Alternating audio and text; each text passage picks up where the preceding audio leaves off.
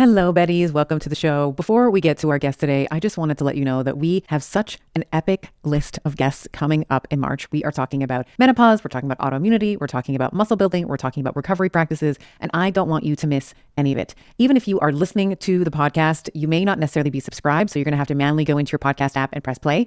I would love for you to hit that subscribe button so that you are getting the podcast as they are released. It's going to make me oh so happy to know that you are a subscriber of the pod. You are officially a Betty in the Bettyverse. And of course, you are never going to miss an episode and be the first to know when it drops. Thank you so much. But it's, it's you know, these are the yeah. things that I think that people are always like, I want to fix the thyroid. I'm like, what caused the thyroid to go to whack and stress? Like you got your gut, heavy metals and minerals, mm-hmm. stress, mental stress. Like, please, ladies, get your butt to bed. Like, if you're not sleeping, you're you're yeah. going to want to eat everything in your fridge. Your thyroid is go- is never going to get better. Like it's yeah. one of the few things in life that are free.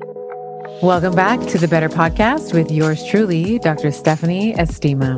This show is for high performing women who want better bodies, better minds, better relationships, better sex, and better families, and want to hear from a woman that can take the complex science and make it easy to integrate into everyday life. Every week, I'll be giving you access to world class scientists, medical doctors, plastic surgeons, professional athletes, Olympic gold medalists, Hollywood actors, parenting coaches, sex experts, and psychologists. I am always looking to answer this question What are the simplest things that we can do today to get better tomorrow? I am part geek, part magic, and it is my mission to be the voice for women. Let's get better together. Hey, friends, welcome back to Better with Dr. Stephanie. Today, I sat down with my sister from another mister, Melissa Ramos. She is a whip smart women's health expert. Uh, she is the brains behind Sexy Food Therapy, and she helps women balance their hormones and digestion. She's a nutritionist. She has a background in Chinese medicine, and she uses a three pronged approach to uh, health, which is nutrition, supplementation, and lifestyle changes that is going to help facilitate the healing of her clients. She shares innovative tips and recipes uh, via her own YouTube videos, and I have to say they are hilarious. There have been dinosaurs and vulvas, and you can, if you can think about a costume, she has it, and it's in her YouTube video uh, repertoire. And she's also the health expert for many TV shows. CTV's The Social. She's a TEDx speaker. She was named one of Canada's rising stars in the health industry by Flare magazine. Now, she and I have been friends for many years, and we have a mutual respect and I think adoration for each other. We are both super nerdy, super quirky, and uh, we always get our weird on when we're together. So, really enjoyed this conversation that I had with her we talked a lot. The purpose of having her on today's show was to really talk about essential oils. Now, I have always been a, I've always known just enough to be dangerous with essential oils. I know a little bit about them, but really didn't prior to researching and prepping for our conversation understand the science and the breadth of information that is available on essential oils. And I thought this was interesting because it's essential oils are considered relatively unconventional, particularly for people who like to tongue wag on evidence based practices. But when you go into the lid, there's quite a bit of anti-inflammatory you know evidence of anti-inflammatory properties and performance and just a uh, just a wide range of evidence for efficacy and use. So I wanted to bring her on. She has been more recently an educator and an advocate for essential oils, in addition to her work with uh, Sexy Lady Balls, which is her hormone membership program. But I wanted her to really walk us through some of a her story because I think her story is incredible and how she has really taken control of her health is something to be applauded and admired. So, we talked about her background. We talked about how she got into nutrition in the first place. We talked about her diagnosis of Hashimoto's thyroiditis, which is an autoimmune condition. How the carnivore diet really helped with that. So, we talked about carnivore and some of the drama around um, a nose to tail, at least in you know perceived drama uh, online and in social media. And then we really moved into essential oils. You know, what are they? How do you use them? We talked about you know there is a perceived danger around ingesting them. So she addressed the difference between therapeutic grade oils and not, uh, contraindications for essential oil use. Um, and then we got into the specifics around essential oils in terms of her breadth of experience on with hashis. So we talked about labs that we like that we both like to use for hashimoto's thyroiditis and common physiological issues. So we talked about gut dysfunction hpa dis- uh, hpa axis dysfunction and liver health so glucose disposal insulin regulation etc and then we walked through all of the essential oils that she liked and very much a very information this is an information thick episode. So we talked about the efficacy of the oils, how she uses them. We moved into microbiome. We talked about things like clove and lavender and frankincense and myrrh and some of the maybe less well known essential oils that she uses on the daily as well.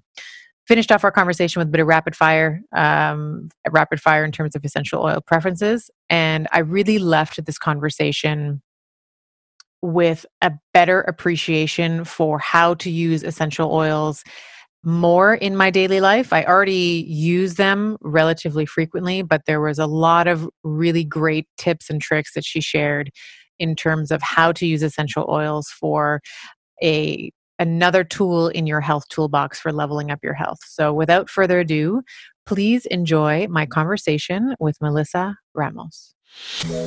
I am a huge fan of the BiOptimizers Magnesium Breakthrough.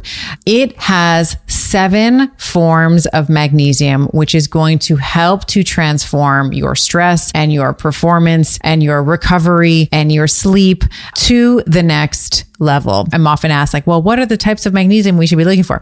So there's magnesium chelate and citrate and bisglycinate and malate, sucrosomial, taurate, and orotate. They have various effects on the body. Bisglycinate, probably the most bioavailable and most absorbable. Malate, it's found naturally in fruits, helps with migraines, chronic pain has been shown to help improve depression. Magnesium citrate uh, helps with arterial stiffness, it helps with maintaining a healthy weight. Magnesium chelate is important for muscle building, recovery, and health. The list goes on and on. You're basically getting them all in one supplement. Each supplement itself is 500 milligrams of magnesium, which I feel is such a great dosage as a great baseline for most women. I have found a beautiful medium of actually cycling my magnesium. So I actually will take one or two of these. So I'm either getting 500 milligrams or up to a gram of magnesium, depending on where I am in my cycle. So head on over to bioptimizers.com forward slash better and use code better for 10% off of any order, but make sure that the magnesium breakthrough is in your cart. Don't be fooled by the frigid temperatures. Keeping hydrated in the wintertime is super important.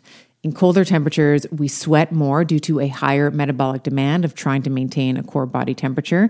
We lose more fluids and electrolytes through our urine. We lose more water through respiration and just general breathing. And our skin dries out in the wintertime as well. We are a ski family, and over this winter, we have been using Elementi's chocolate medley. The chocolate chai is absolutely incredible with some boiling water, a splash of milk, and my kids love the chocolate mint with some hot water. This is our après ski. we cozy up with Element Hot after hours on our cross country trails. Now, for a limited time, you too can get the Elementi chocolate medley and enjoy them hot as I have been doing with this exclusive insider bundle for you. When you buy three boxes of any flavor, it doesn't have to be the chocolate, it can be any of the flavors that they offer, you are going to get the fourth box free. If you head over to drinklmnt.com forward slash Dr. Estima, you'll see that exclusive offer at the bottom of the page. That's D R I N K L M N T dot com forward slash D R E S T I M A. And tell me which of the chocolate melody you love the best. Welcome, Melissa. Hey. We're just gonna be talking like we're having coffee. yeah, man. Yeah, we were just doing that in the pre-chat, and uh, I was like, we have to stop talking right now because this is too much. This is we got to get this in the podcast. so yeah, I uh, I'm excited to have you on because you are. I, I I will say this. I've said this to you many times. You are my sister from another Mister. I have so mm. much love and adoration for you. So I wanted to do a mind meld with you today on essential oils. Yeah. Um, I want to give people advice on, you know, evidence around their use, you know, dosage, how to use them. I think there's a lot of confusion. You know, we sometimes see online these like outlandish claims. Uh, and this is why I wanted to come to you because I love you because you are evidence based. So, yeah. Um, let's talk about, uh, before we dive in, I wanted to uh, maybe just share with the listener for those for those of you listening that are not familiar with melissa just you know your origin story. I know you have a background in chinese medicine mm-hmm. uh, you're a nutritionist you are you know the og in the online community in terms of building up a tribe and and offering. So just you know give us a background in terms of you know where you know what your you know credentials are and you know what you think attracted you to this kind of this line of work. Yeah you know i started out as an ad an ad exec which is like I always feel like it's my previous life. And um, I was so miserable doing it. And it's so weird because, you know, when you think you want something, and I wanted to be an ad exec since I was a kid, legitimately since I was 12. I had a business card from a copywriter from the agency that I ended up working at when I was 24. So when they said, Why are you perfect for this job? And I pulled out that business card. Wow. And it, I was like, well, I just got that job, you know? I got nailed I, it. nailed it. But I, I got really sick. You know, it's kind of that like that story that, you know, practitioners have. I got sick. It's why I got into this line of work. But like yeah. I kind of began in the the whole um having gut issues and I had a lot of skin issues. I had a lot of weight issues and kind of and I didn't realize I was having all these weight issues why I was having them because I never had a problem controlling my weight before. And then when I got an office job from like being on my feet as a server and a bartender, it was like, oh, now I'm not running around all day and I'm eating the same foods. Of course, I gained weight. So, um, at any rate, I got into gut health really, and I started to investigate it through nutrition and saw a nutritionist and did all these eliminations. And back then in my 20s, um, I'm in my 40s now. Like gluten was not like gluten free like people if you told people that you couldn't eat gluten they looked at you like you had you know three eyes like they it just wasn't a thing there was no alternatives back then that right. you know gluten free stuff and um people just thought you were doing the atkins diet and mm-hmm. I, but i mm-hmm. got such a an amazing um you know physical response from it and felt so much better that i was like oh this there's something to this and so i started to study nutrition and started to feel so much better and but things kind of didn't stop there. And I had a, past history of a lot of trauma and you know from uh, sexual abuse and a lot of physical and emotional trauma. And that just sort of you know spiraled out into a lot of distractions which came to like alcohol and drug abuse and everything. And obviously that really messed up my hormones. So like eating well is one thing but if you're still you know binge drinking you're gonna mess up your hormones. And so um, that was sort of inevitable. And it came to a head when an, a cyst had ruptured and it tore off a piece of my right ovary. And I got rushed to hospital. I didn't know that was what was happening. Um, I just knew that my gut was really bloated. And they said, well, we have to do an emergency surgery because all we see is blood to you know covering your kidneys we it's even starting to like rise up to your lungs now and i remember having this like severe back pain that was the only thing that actually was the most probably the most painful part was this this horrible back pain that anytime I just even slightly moved my neck, it was like a lightning bolt shot down my spine. And I remember they, you know, they put me under and they found the cyst that ruptured, it tore off the ovary, a piece of it at least.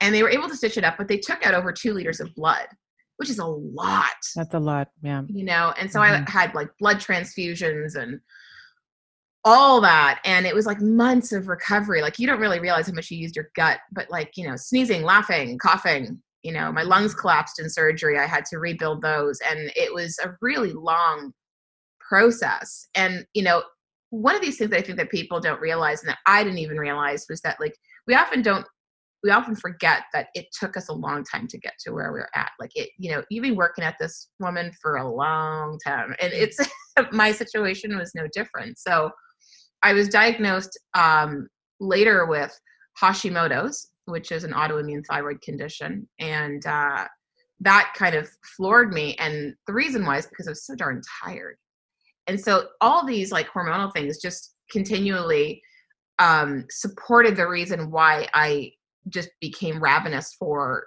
hormonal information and why that became a more stronger focus than the digestive part.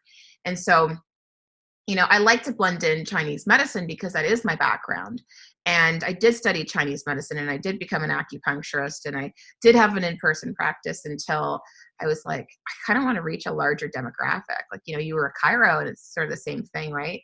And I really wanted to be online for so long and all my colleagues were like you're just crazy like how are you gonna you're it's almost like you're you're abandoning what you what you studied so long for how on earth are you going to translate this and there's a lot of things i could translate from chinese medicine just because i can't needle people you know over a zoom call i most certainly can apply a lot of the the principles of it and i still do and i think that that you know is a bit of an edge that I think I have um, in this space because it's not just nutrition; it's also that Chinese medicine, medic- medicine East meets West sort of um, marriage that I think has um, been quite beautiful.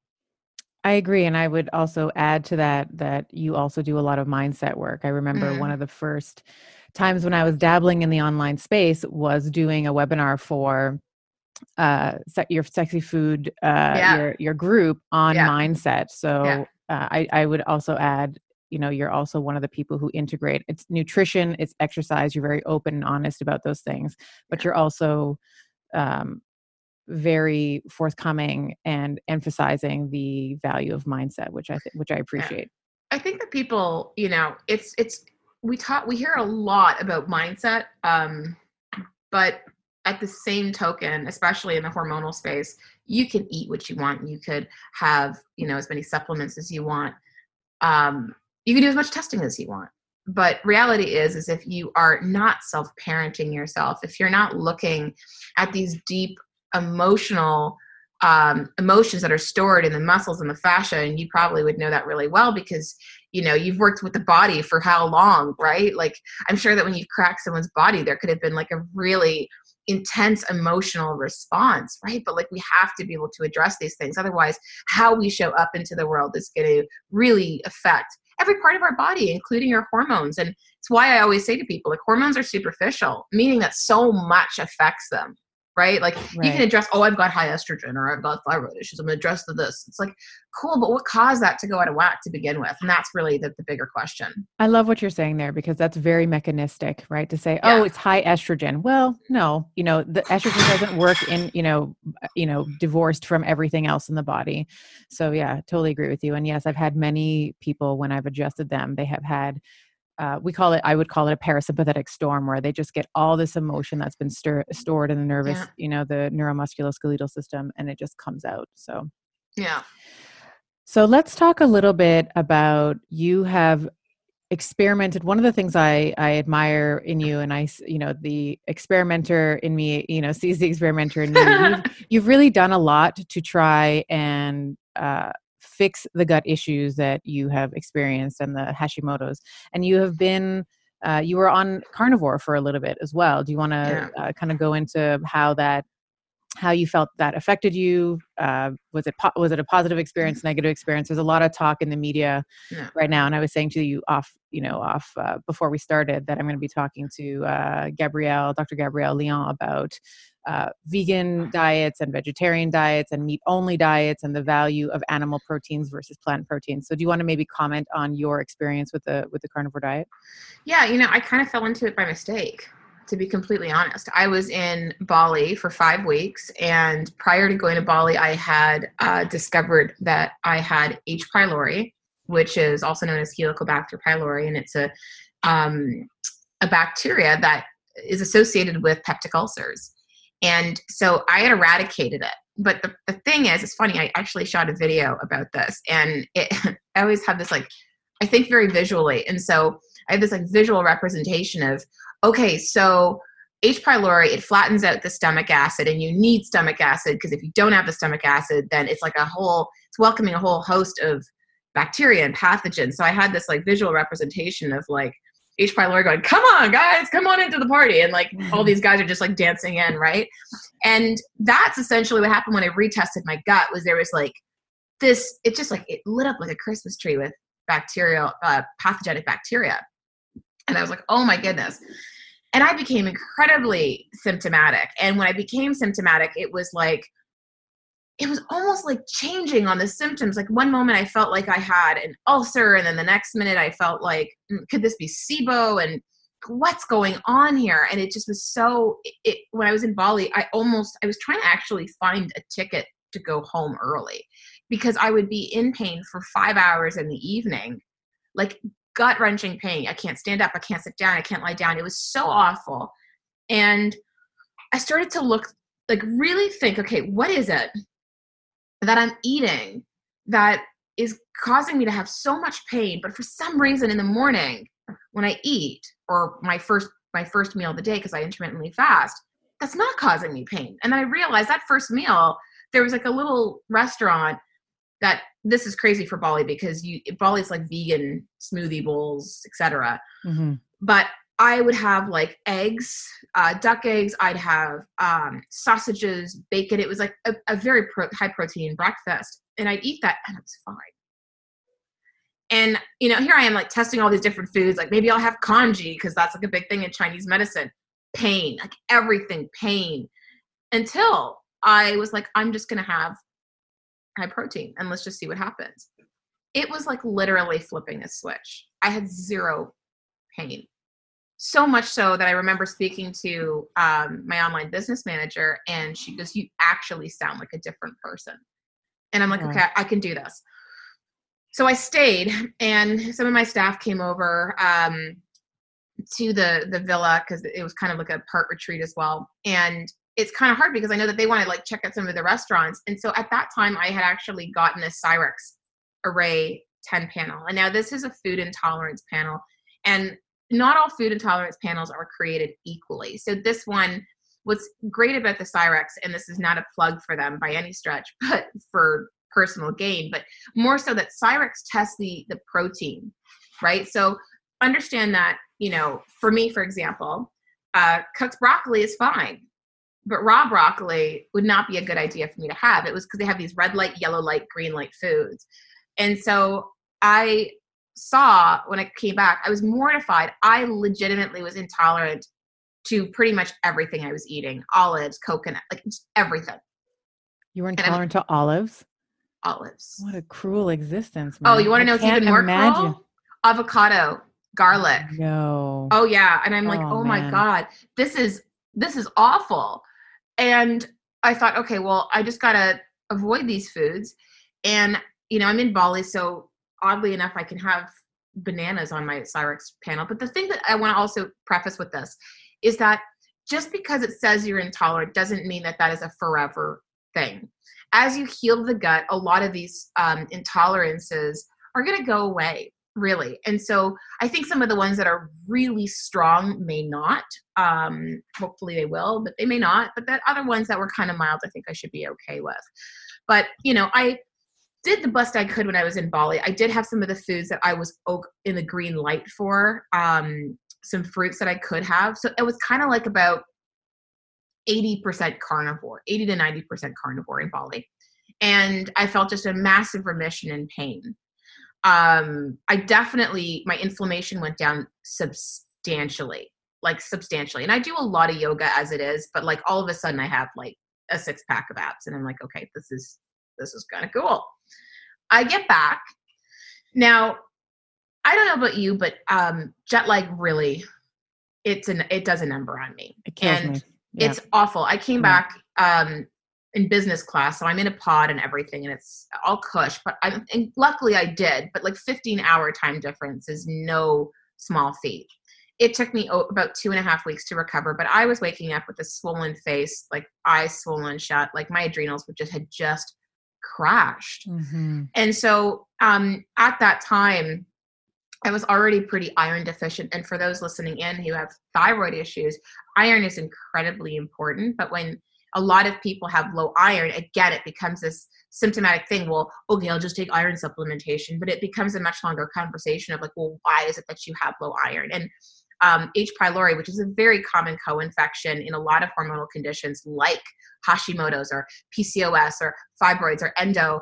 Um, you know, I, I end up seeing that um, H. pylori because it flattens out stomach acid a you're not able to liberate iron from food and it also predisposes you to the risk of getting uh, a parasite called blastocystis hominis which is just loves to eat and munch away on iron um, i haven't been tested positive for that so I'm, I'm happy but that was probably the reason why i was so iron deficient you need iron to convert your inactive thyroid hormone to your active thyroid hormone and so when i got back i felt like it was a bit of a perfect storm so it's one of those things where when I did carnivore and I was coming back, I started to see I went full carnivore for a month.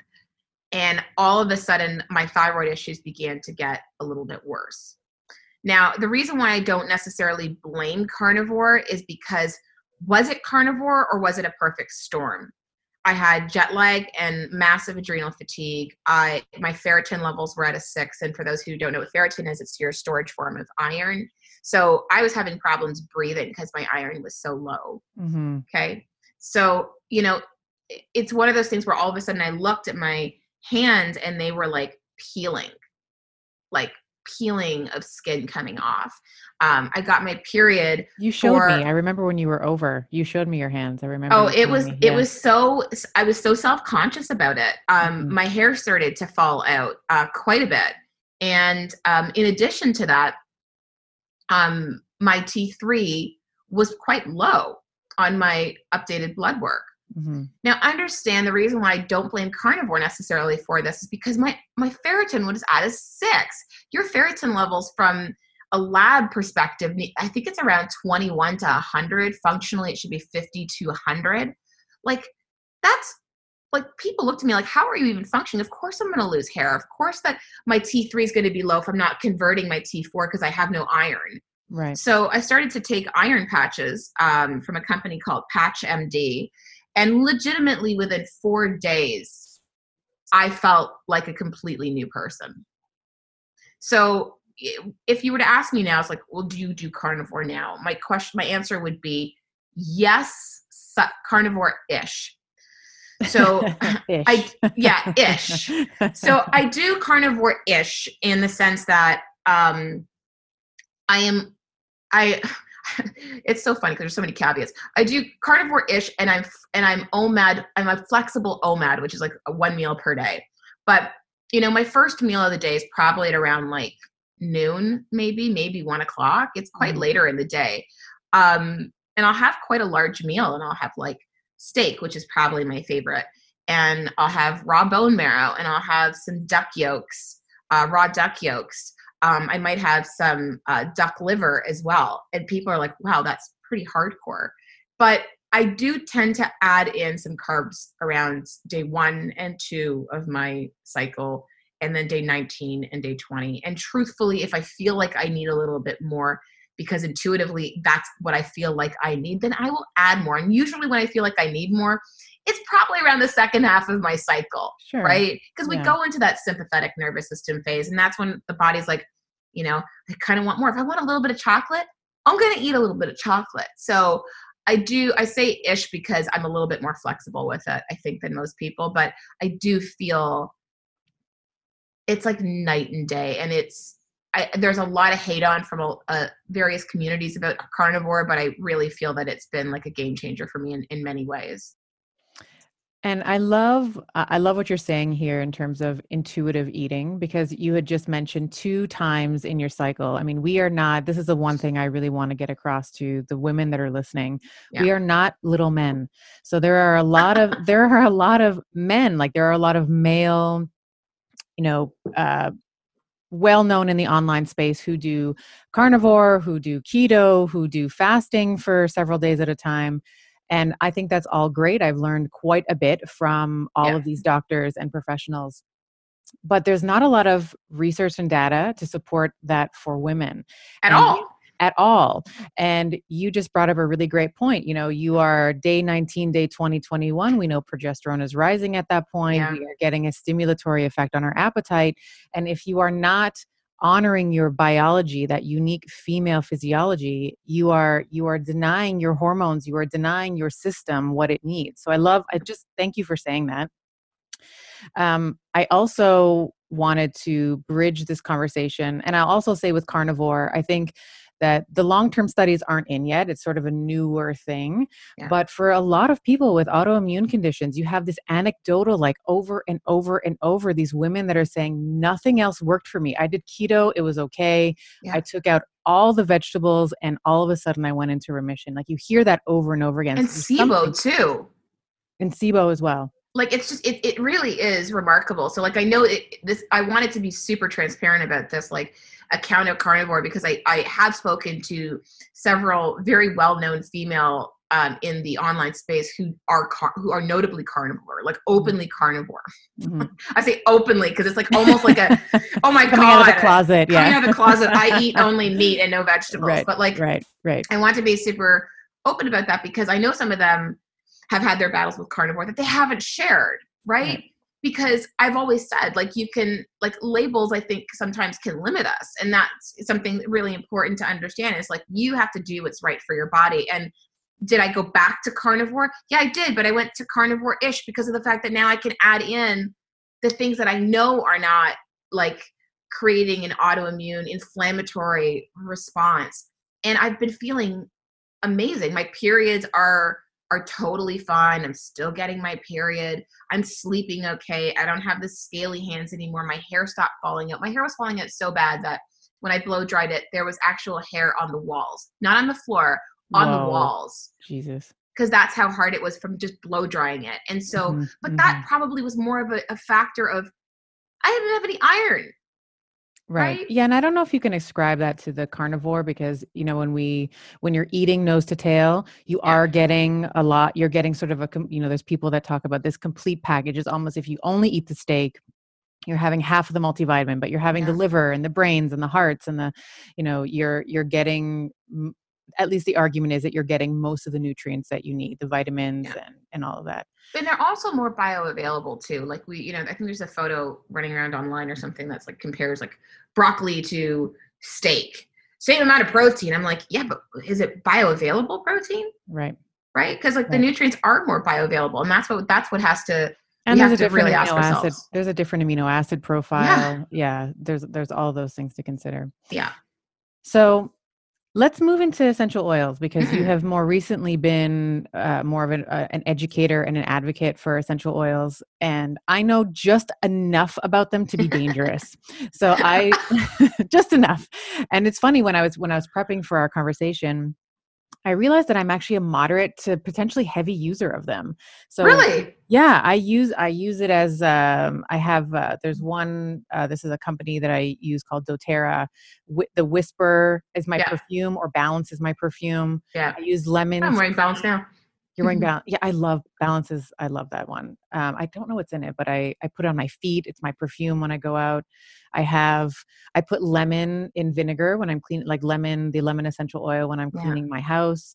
I put on my kids. I diffuse um, a lavender blend. It's called Serenity. Serenity. I either put it on their feet or I diffuse it in the diffuser that's in their like all these different things. I'm like, oh yeah, I actually use this all the time, but I want the expert, you, to sort of walk us through. I want you to be our Sherpa, basically. So I want you to walk us through what's going on. So let's let's define first what an essential oil is. And yeah. I want to, I'm a big word nerd, so I want to know why we call them essential. So when I first learned this, I'm like, is it because they're like essential amino acids, like we don't produce them, or is it, does it have to do with the plant itself? Like what, tell explain what essential oils are and why they're named that way sure so they're they're natural aromatic compounds found in plants okay and they can come from roots seeds stems uh, barks um, and they're extracted and they're distilled and they've got these incredible potent health benefits but the reason why they're called essential oils so let's break down the word essential oil so oils like if i've got an oil that's from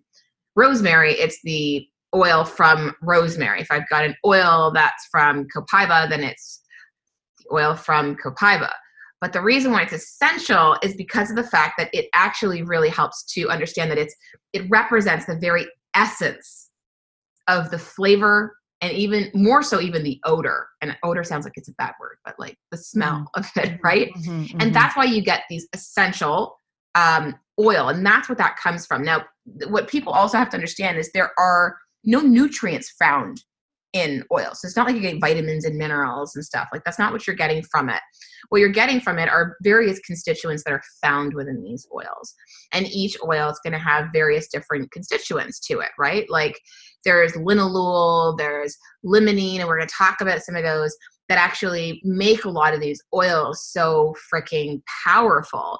Um, you know, and I, I think that especially with the essential oil market, much like the olive oil market, if anyone knows anything, olive oil, olive oil can be incredibly misleading because it could be dyed green, it could be cut with canola oil or soy oil. And essential oils, a lot of them out there are adulterated, you know? And adulteration, for those people who don't understand, it's like adding in chemicals or natural, putting my bunny ears up for people yeah. listening on audio. She's air quoting um, right now. Air yeah. quoting, um, or synthetic fossil fuels that are in there to create the oils. You know, and just because something says organic doesn't really necessarily mean very much in the in the the perspective of, well, where was the actual plant sourced from? It's organic. Okay, it's on an organic farm, but then is a non-organic farm beside it? Is it is it like the organic certification is something that has been given to North America, like to Canada or the States, right? We've got our own labels, but like lavender, for example, is a really good representation of this, where it's actually in the high fields in France, right?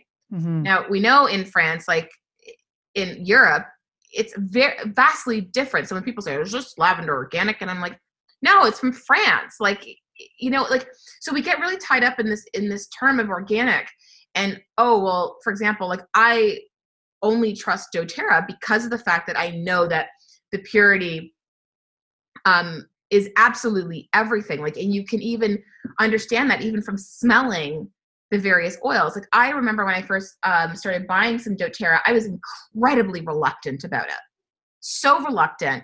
I thought it was a cult and it kind of is and i now i kind of get it but I was talking with a girlfriend. I was in New York, and she was she was using them. She was using On Guard actually because she was getting a cold. Oh, I use that one. That's another one I use when I feel like getting sick. I put it like just under my nose, or my kids yeah. too. I do that for my kids. Yeah, it's a great oil. It's one yeah. of the staples. Um, mm-hmm. and. I said, "Uh, you're one of those, aren't you?" right. she's, like, she's like, "What? You're one of those?" And she goes, "You don't use them?" And I said, "No, because it's like everybody and their sisters contacted me about them." And I really don't feel like I don't want to get into this, right? Like, and also, I also need someone to explain them to me a bit more so that I understand that there's something behind it, especially given that, like, if I'm going to be promoting something that I use, it's not just like, hey, use this. It's my family's also using it. I'm diffusing oils right now. I have two dogs, right? Like, we ingest it through inhalation. So I ended up speaking to um, the people that she got essential oils through, and the woman was a functional medical doctor. So it, it all of a sudden, I'm like, okay, we speak the same language. Yeah. And so I started to buy some of the oils, and I did keep an essential oil peppermint from another company. And I hung on to it because I was like, I already have it. I'm not going to buy the peppermint from doTERRA. And when I did and I smelled it, the smell is absolutely different like it's remarkable and you really can smell the purity in the product and truthfully they pride themselves on testing in fact every single bottle of oil uh, that that doterra has has an id number at the bottom of it that you could look up on sourcetoyou.com mm-hmm. and it mm-hmm. tells you the batch number right and there's also something to be said about like are they raping and pillaging the land? How are they treating workers in these small farms, right? Are they building relationships? Are they paying people on time? Like all these things kind of matter because it's it's we have to understand our impact on the world and in the environment when we're making choices for our health which i think is we are so removed in the modern day even with meat for example right like you're buying a pretty you know piece of chicken breast that's like you know sell like you know just nicely packaged. Mm-hmm. Essential oils are no different. We we don't really think about like how did it actually come to the point that now we have this bottle of copaiba that you know is very difficult to extract from trees, right? And this so, is the difference, I think, between therapeutic grade versus things that you can just buy anywhere that just smell yeah. good. Yes. Yeah. Yes. And they really had to come up with like they were like, oh, you know, there's certified ther- therapeutic grade this is something that they've just come up with in terms of um, their own labeling and i'm like well they had to that there is no there was no standard in the industry whatsoever. It doesn't mean they they don't do third party testing because they do. Mm-hmm. They invest in quite a bit, right? So that's also something to also understand about um, just the company in general. But you know, essential oils are abs has been absolutely powerful, which is one of the reasons I got into it. But yes, very reluctantly. So let this this bridges this next question because I think that there's some confusion in terms of how we use essential oils. I have always understood them to, you know, you can diffuse them, you can inhale them like I have. Uh, actually, another way that I use essential oils is I have, I usually will sniff my grapefruit right before mm-hmm. I go onto a podcast. I don't know why I do it, but I just really like it. Um, I feel like it wakes me up a bit. So, can you explain how we use them? And there's been, mm-hmm. you know, especially when we think about inhalation um, and taking them intern. Uh, sorry, not inhalation. Pardon me. Uh, digestion. When we take the the essential oils internally, mm-hmm. there has been. This was one of the questions that came up in the better community around the safety of doing that, and that's why yeah. I brought up the therapeutic grade because if you have just something that's perfumed nicely that isn't necessarily the essence of the plant or the you know the purpose uh, you know you haven't extracted the the compound efficiently this is going to potentially change the physio you know the physiological effects that you have in the body. Yeah and i there are multiple ways to ingest it and if you don't feel safe if you don't feel good about taking it orally you don't have to. Like you can ingest it through like you know, having it in a diffuser and diffusing it. Yeah. You could rub it on a carrier oil. And one of my favorite carrier oils is fractionated coconut oil. And the reason why that I use fractionated coconut oil uh, quite often is because people think that like, oh, well, I'm, um, it's diluting the oil. And like, it's not making it weaker. We have to understand that. So fractionated coconut oil is best, A, because um, it's not an overpowering oil, but it it's because it makes the fatty acid chains separate out into this liquid consistency.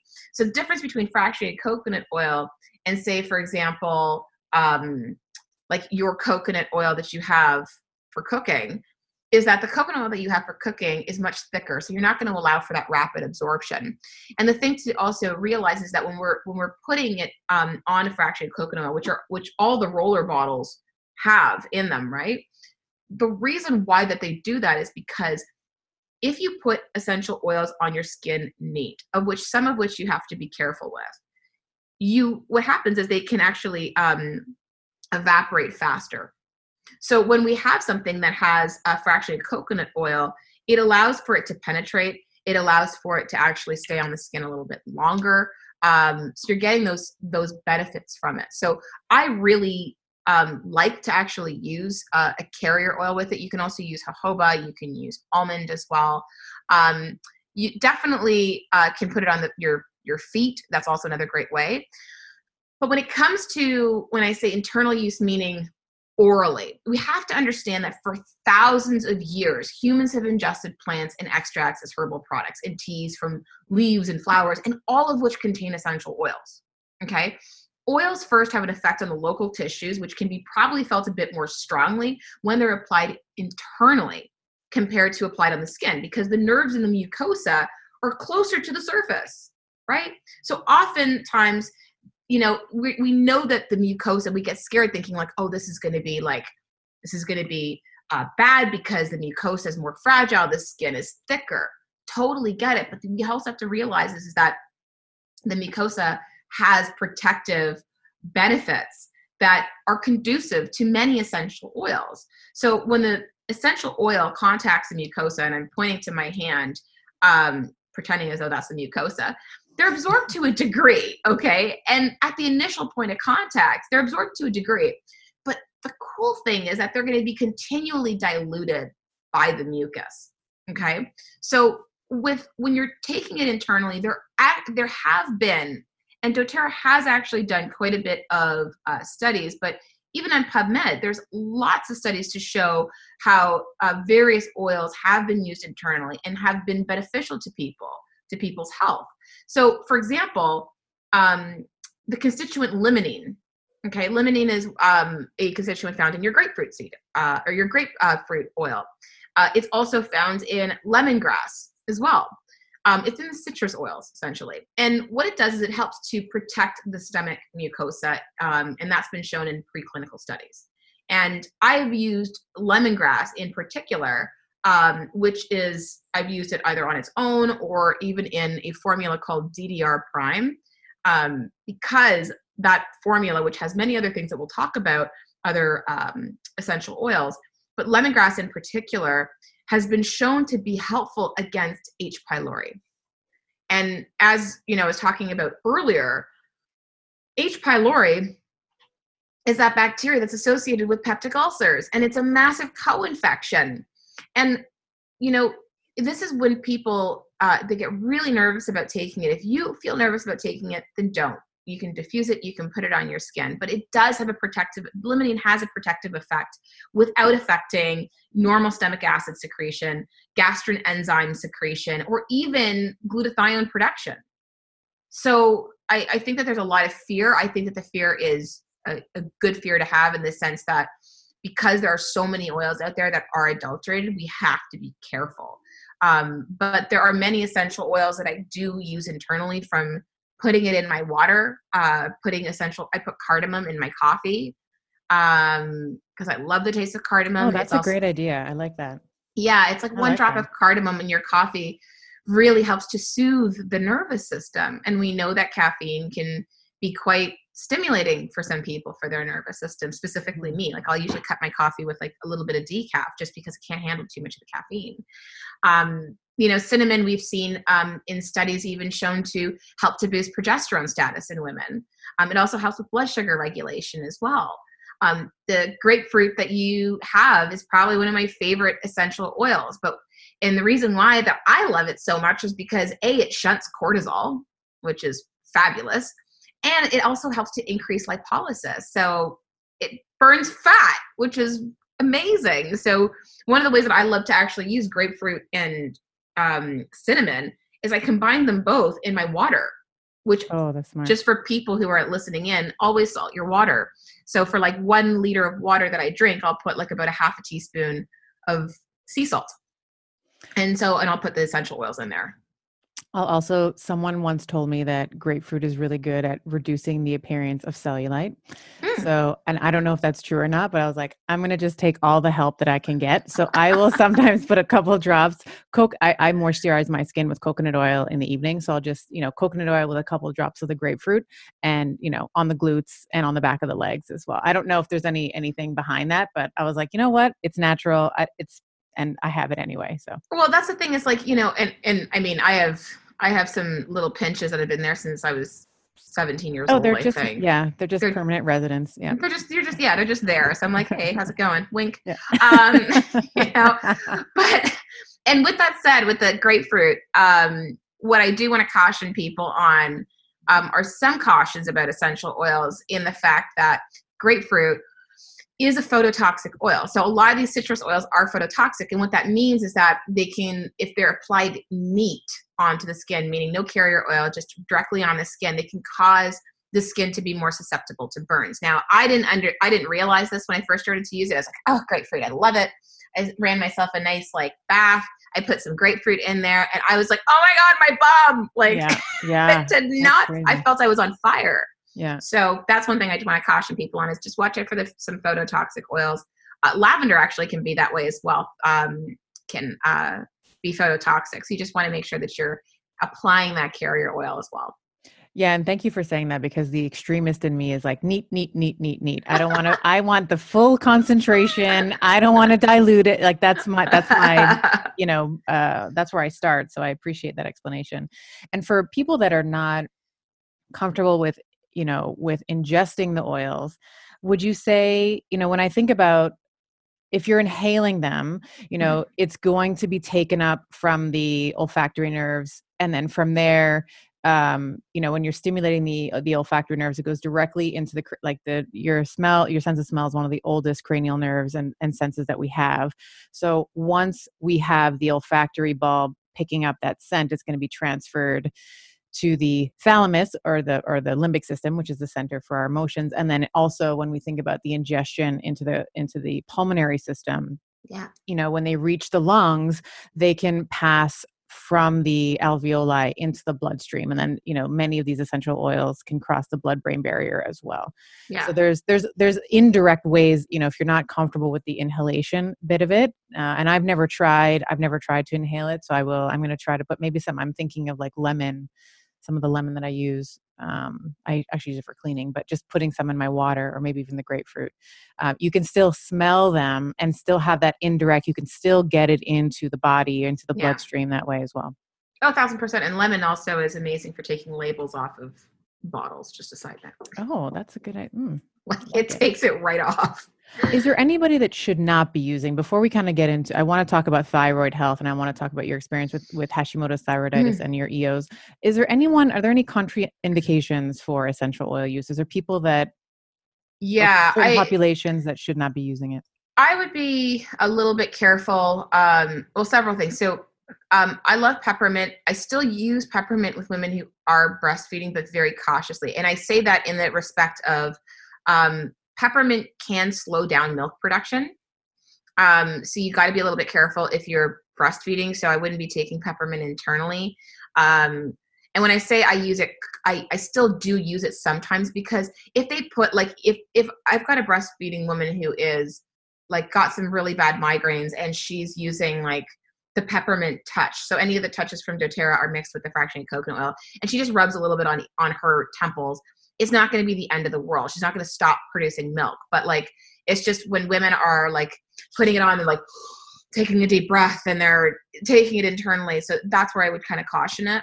Um, if you have pets, you got to be careful. Um, a, a lot of people, there's this school of people who are like, oh my God, it's going to kill your dog and your cats. And I'm like, actually, if you look up Dr. Roark, R O A R K, um, she's a, an amazing vet and she talks a lot about essential oils. Um, she's a wealth of info, but uh, one of the things that she has caution about is don't diffuse the mints. Um, the mints um, are the ones that you want to stay away from with dogs. Um, and uh, the ones that actually work really well for pets are uh, lavender, uh, which also Serenity would be really good. I, I diffuse Serenity. Uh, Copaiba, also really great. Um, and I love copaiba. Um, but uh, those two oils in particular, like my dogs, I have two dogs you probably would never have known, and one's a puppy.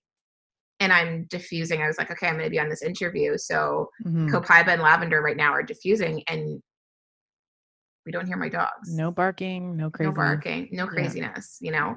So, um, and you know, you can add, um, uh, if you dilute, if you end up diluting these oils and usually with pets i kind of treat them almost like they're they're babies meaning in the fact that this the, the ideal um, dilution. So for babies if you had like a roller bottle for example um, which is like a 10 mil roller bottle for example i would put like one, maybe two drops of oil uh, in the roller bottle, and then I would fill it up with fractionated coconut oil. And I say one to two because it depends on the size of the dog. Like my dogs are about 30 pounds each, right? And the the second one will probably end up growing to be about 75 pounds, which in that case I probably would put two drops in there. With essential oils, less is more. And that's when people start to go, oh my God, but they're so expensive. I'm like, but are they? Because at a 15 mil bottle, you're looking at a 15 mil bottle has 250 drops you know take the price of that at the wholesale cost if you have a membership and it's actually quite inexpensive given how much you use. So for babies like for example i you got to be careful with how much you're using. Um, you can put one drop you know for a carrier uh, oil bottle like this like a roller bottle. Mm-hmm. toddlers i would do two drops. Young children i probably would do about four uh, drops and then for teens, I probably would end up doing six. And then for adults, um, I do about 10, maybe even up to 15. Um, and again, you can use any carrier oil, fractionated. Um, I don't do generally olive because it has much a more stronger scent to it. Mm-hmm. Um, have used it, but um, you really, really can use them. And with babies, I've seen people put like lavender is a really popular one. They put them on the base of their feet. Mm-hmm. Um, even diffusing it can be so powerful. So, like, again, if you don't feel comfortable with it, it's not about like, okay, I got to argue this point to death, which is what we do on social media until, you know, you're just bashing somebody until like they're on the ground. It's like, cool. Then if you don't feel comfortable using it internally, then just use it topically or and just don't. It. Yeah. Don't do it. Yeah. It's all good. That, that easy. Yeah.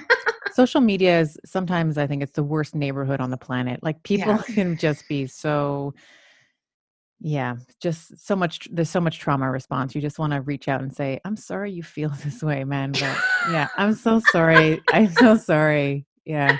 And I've seen and I I bring that up because I've seen people attack I've been attacked in in some ways for some of the articles that I've written mm-hmm. and some of the theories that I proposed on keto for women and you know why women have different brains uh, you know serotonergic pathways and stuff um, and i've you know received things but you have received some of you get all the crazies i don't know yeah. what it is uh, yeah. we were talking about this you know you were just talking about this post that you just did on steak versus protein powder and people are losing their mind well it's funny because all of a sudden it's like legitimately it wasn't even comparing it to a it was steak comparing it to a protein powder and it wasn't even a vegan protein powder it was a protein powder and then all of a sudden i have vegans yelling at me saying unfollowing and i'm like see ya. Like right, yeah. i mean at the end of the day it's like i don't know where at some point you thought this comparison that had nothing to do with veganism where you thought this song was about you because it wasn't.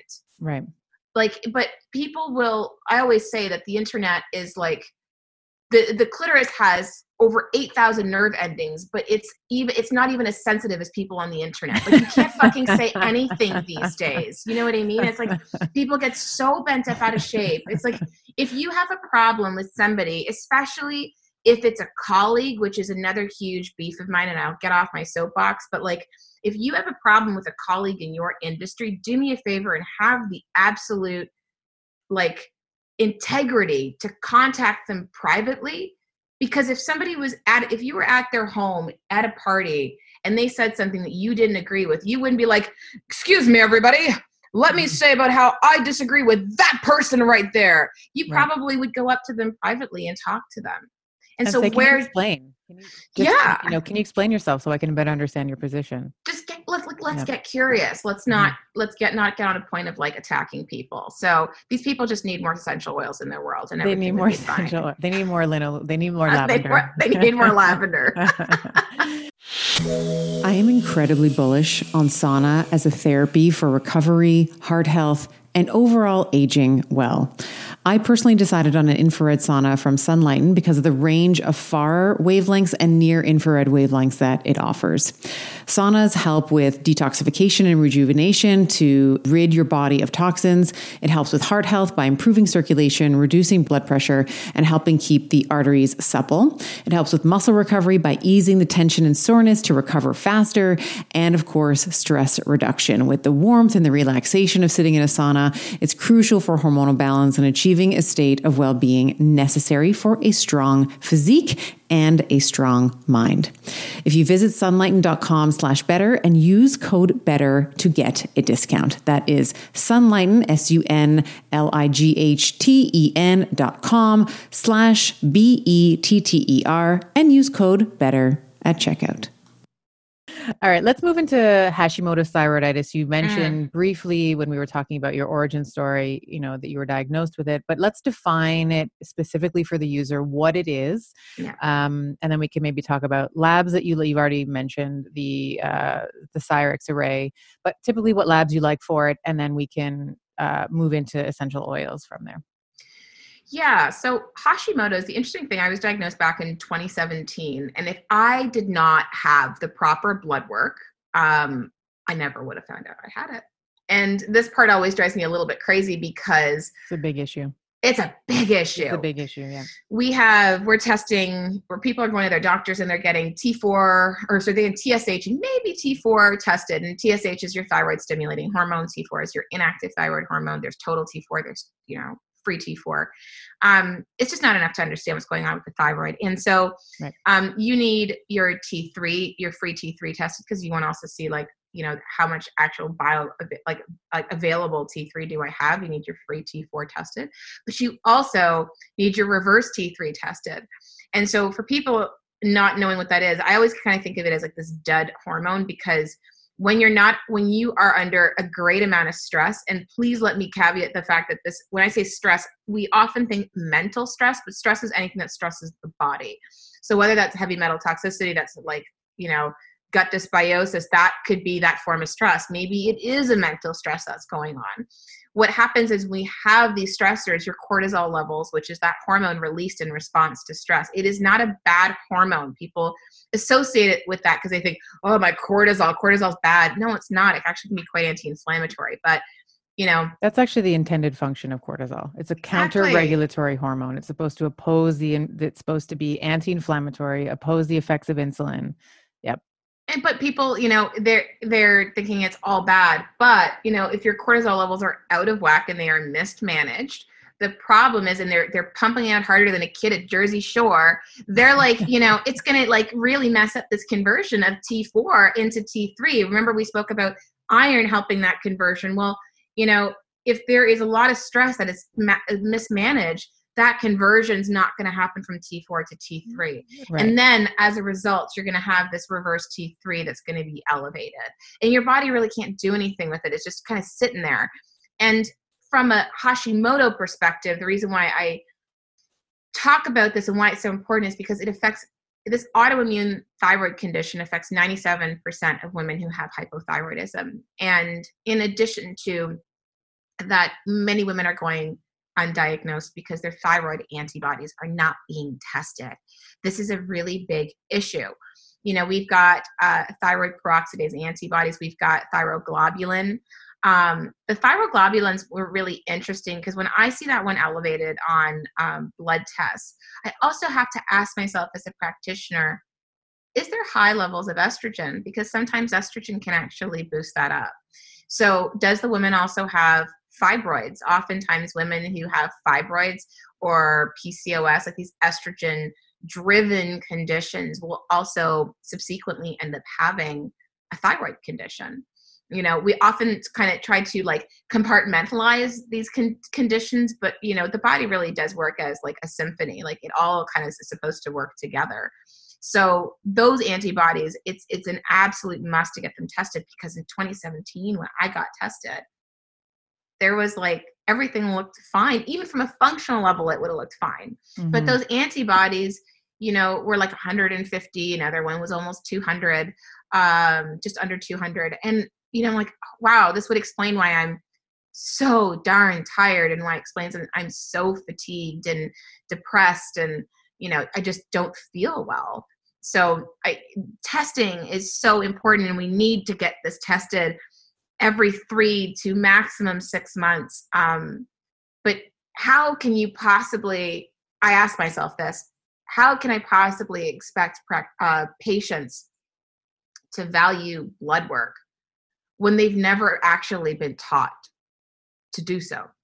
They go to a, a you know, a doctor's office, they sit for you know half an hour waiting for their appointment they go in and they're ushered out after 10 minutes and being told everything is normal when they don't feel normal you know so in a lot of the work that I do in my membership, Sexy Lady Balls, I actually go through blood chemistry analysis to show that please don't come to me with like one thing going, see, this is elevated. What does it mean? And I'm like, I don't know because I need to see the patterns. Right right? Like, what's your cholesterol like? Because guess what? If you have high cholesterol, that also could be showing me that there could be some liver dysfunction and there could be some thyroid stuff going on. Like, it's not just about one marker. It's not just about your thyroid markers when it comes to thyroid health. It's also about your iron. It's about your liver enzymes. Like, we need to see the whole picture and your patient history because it's not just about paper, it's about the actual person. Yeah, and this is the one thing where I feel the allopathic model continues to fail women and women's medicine where we are just looking at the TSH levels, we are mm. just looking at T4 and to your point you know the the antibodies are not being looked at and women i have i can't tell you how many times i've heard this in practice. It's just i was told everything was normal. Yeah. i was told everything was normal and it's so frustrating because then the woman she goes to practitioner after practitioner and the blood work looks air quotes normal. So she starts thinking that there's something wrong with her she thinks you know, she's crazy. She thinks that she's she's batshit crazy, and yeah. it's it's such a relief when we have advocates like you who are saying, "Yeah, you need to look at your TPOs and your antibody levels, and we need to be looking at the entire picture."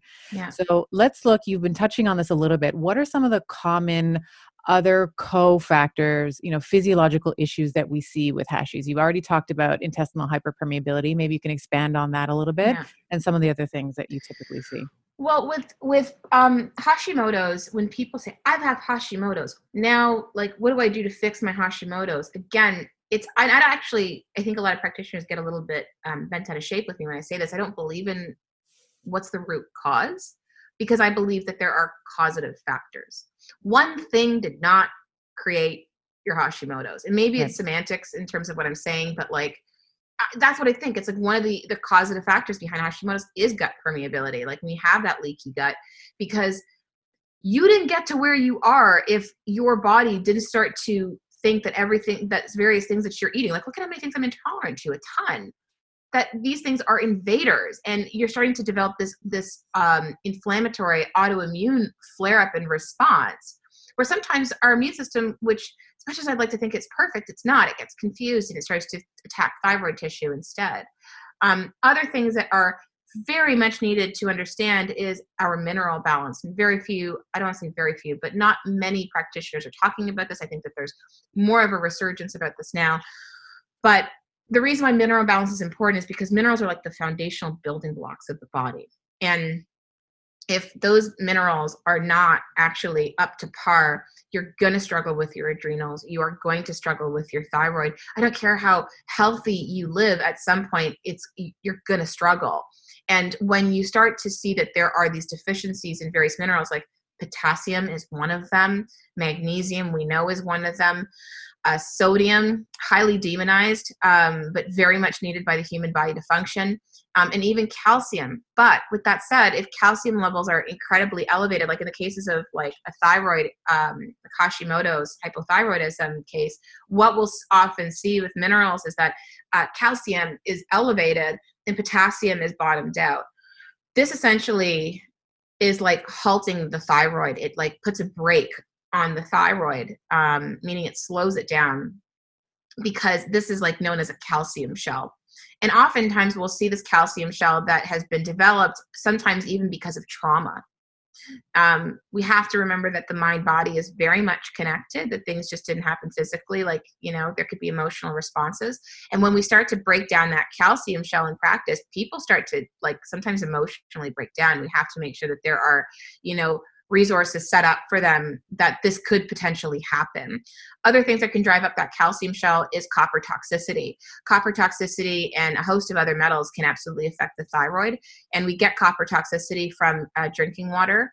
Um, I don't, I can't speak for all over the world, but definitely in Toronto, a lot of our pipes are are copper you know there's a lot of lead in our pipes um, lead also can absolutely affect your thyroid there's lead even in your toothpaste you know and lead is one of those things where it can store in the bones trying to give it strength until you get older and you start to lose estrogen and testosterone and your bones break down and that lead liberates and becomes neurotoxic.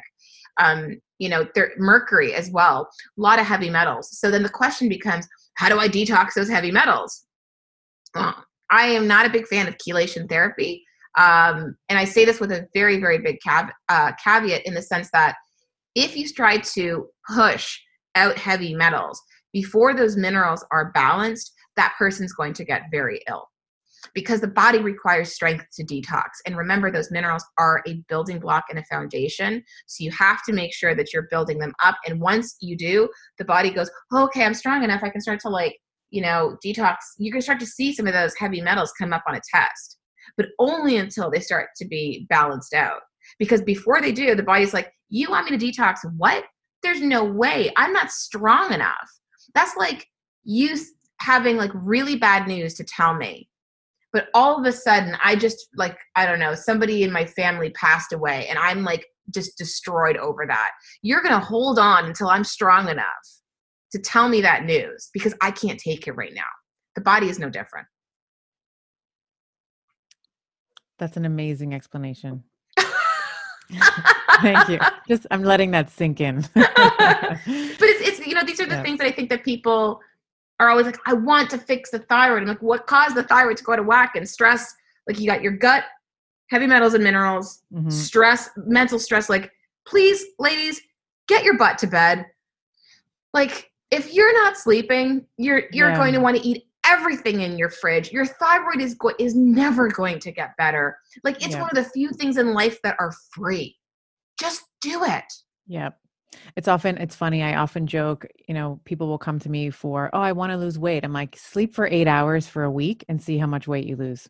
Yeah. You know, it's a free diet. All you got to do is sleep 8 hours you got to sleep eight hours a night and you see the cortisol level like your pattern the yeah. the circadian rhythm of your cortisol will regulate yeah. and all of a sudden you're going to be less puffy you're going to be less um less inflamed so that's yeah. free that's the you know the free diet that i like to joke about well i always ask people i say so if if you are in this mo- like if women come to me and they say oh my god i'm so ugly i'm so fat everything sucks it's like inner critic is just like freaking out yeah i always say ask yourself one question just one question and that is am I tired? Oh like, oh my god. It's like, really? I, I, do that too. I, I, do too. I, do that too. I'm like oh my god i'm the worst. I can't the podcast is not doing as i'm not doing enough in the world. Therefore i i chose yeah. the wrong perfect like everything is yeah. wrong. I thought who am i to have who am i to think that i could have this? 100% i'm ugly. i hate yeah. my butt. Like everything sucks. Oh my god i'm getting jowls. Like whatever it is yeah yeah and then i'm like just hold up a second and I always remind myself, am I tired? Yeah. It's like, because if you ask yourself, yeah, maybe you're overreacting. Never ask yourself you're overreacting because you're, no, I'm not. I'm justified to feel this way. But if you ask yourself, am I tired? That's when mm. it's like, I am tired. Cool. Mm. Work on that then. Right. Because never yeah. trust your never trust your thoughts on a tired brain. Ever. Do you ever see anything with you know with hashimoto's do you ever see insulin dysregulation insulin resistance liver issues glucose disposal issues or i mean we're talking about gut dysfunction which i want to yeah. get into the essential oils in a second the hpa axis which you've touched on with stress and sleep. Mm.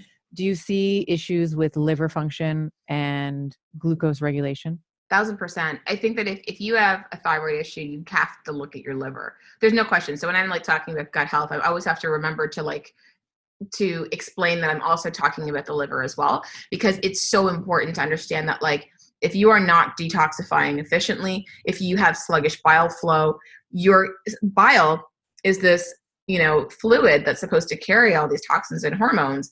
But when it's thick, because for you know women who have higher estrogen levels for example will have um, cholesterol deposits that will deposit into the bile making it thicker and when we're not actually eliminating all this toxicity from bile flow that that's in the bile, what we're going to end up seeing is this recirculation of all these toxins um, in the body that should actually and hormones that should be eliminated. But yeah, this is speaking from an insulin perspective. Absolutely, this is the reason why we see so many women who have like um, insulin resistant form of PCOS, for example, will also subsequently have Hashimoto's. It's a very strong correlation as well.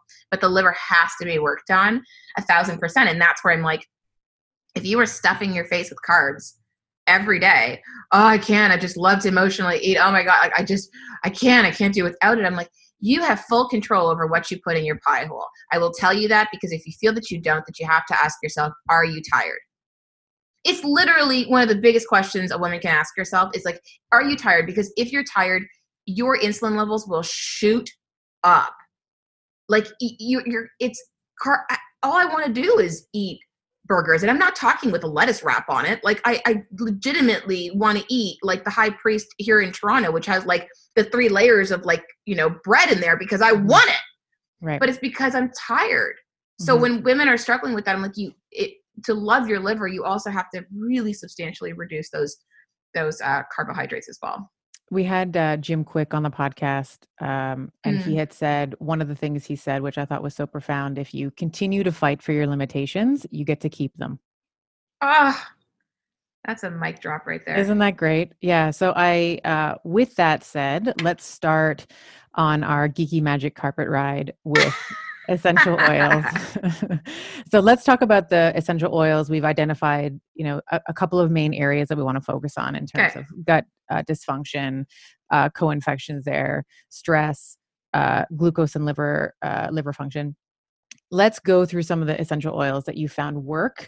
And if you would be so kind also to be explaining, as you have been, the science behind them as well.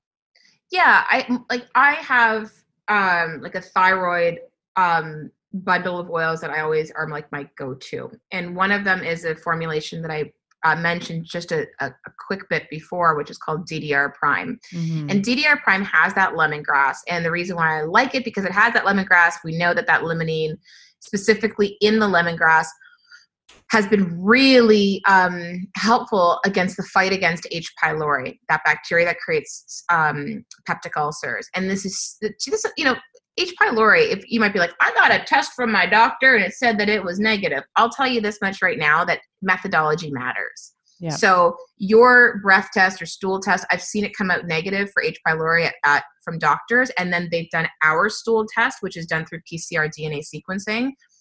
I've seen a woman light up like a Christmas tree, not only for H. pylori, but all the virulence factors for H. pylori. So methodology does matter. Um, but lemongrass is very helpful for that. It also has frankincense in it. Um, and I love frankincense with a huge passion. Frankincense and wild orange, which is also in DDR prime, actually been shown for to promote a healthy response to free radicals. But mm. frankincense in particular is really powerful. It's known as the king of of essential oils. I think that if people have essential oils, this is one of those ones that are like are like a, is a staple to have. Okay, what they brought baby Jesus, no? Exactly, exactly. Baby Jesus. It's good enough for baby Jesus. it's yeah. good enough for me. gold, what gold, frankincense, and myrrh. Exactly. Yeah. Exactly. Mm-hmm. Um, and myrrh is one of the other ones I love, which we'll get to. But mm-hmm. researcher, researchers actually found that frankincense helps to prevent the release of leukotrienes. And so, if people don't understand what that is, those are compounds that are associated with inflammation. So it's a massive anti-inflammatory. It has uh, other ter- uh, other constituents called terpenes in them. It has boswellic acids in it. Um, frankincense, you may also hear it from the, by the name of boswellia. But again, very strong anti-inflammatory compounds, which we need these anti-inflammatory compounds for our gut. Okay. The other, uh, speaking of anti-inflammatory, that I love about frankincense because I can go on a tirade about it. Yeah, um, let's go. Let's go there but it's it's yeah. it's been shown from a te- like this wasn't an animal study but they were a test tube animal study that shown that these boswellic acids were actually more effective than non-steroidal anti-inflammatory drugs so like tylenol ne- aspirin these kinds of things yeah mm-hmm. with fewer negative side effects so i love frankincense for that anti-inflammatory support now you're also getting, you know, some of that limonene from the wild orange because it is a citrus oil. There is thyme also in DDR prime. Um, thyme is really effective as an antibacterial, and the DDR prime I use it so much for Hashimoto's because of the gut and because of the liver. And when you have these citrus oils like the lemongrass and the wild orange, they're so powerful acting on uh, the liver for detoxification. It's one of the main reasons why that I use it but it also has other essential oils like summer savory and niaouli, but it has clove. So clove is a very powerful oil. If you ever were to go to a health food store and you were getting like a gut, um, a uh, gut formula, for example, it would probably have clove in it. Um, but clove is a very strong anti-parasitic. Now with H. pylori, with um, H. pylori, which is associated with Hashimoto's, um, oftentimes what runs with H. pylori is Blastocystis hominis, which is a, a parasite that runs with it. Um, another parasite that tends to, another protozoa that runs with it is another one called Enteromonas nana. And they're, you know, they're, these long, like dinosaur sounding names, like they should call them like Bob and Sarah or something, right. but they don't. Right. Um, but clove is amazing as an antibacterial. But the other thing that I really dig uh, clove for is it is a powerful candida fighter. Um, so these are all the all the, the reasons why that I love uh, DDR Prime, and so I actually suggest that people take it internally. And when they take it internally, they would take like a couple of drops of it uh, after each main meal because it has that lemongrass. Sometimes you kind of feel that bit of that repeat, so that's why I always suggest people to take it with food. So that's like the first the the first one that I probably would say. Oh, and before I go on with a that, few dro- a few drops of that. You said. Yeah, I usually put it in a veggie cap. Um, DoTerra sells veggie caps. They're like 180 veggie caps for like four bucks. It's pretty cheap. So I just open it up. I put two drops of that in, close it up, and then I take it after each main meal. Um, each meal. So if you're eating two to three times a day, you'd have two to three. Okay. Yeah. Okay. And the thing that I also love, which we're going to talk a little bit more about when we get to myrrh, um, it does it does feel like a Christmas special, but um, is that when you have uh, DDR prime, the oils in it, specifically frankincense, is immunomodulate.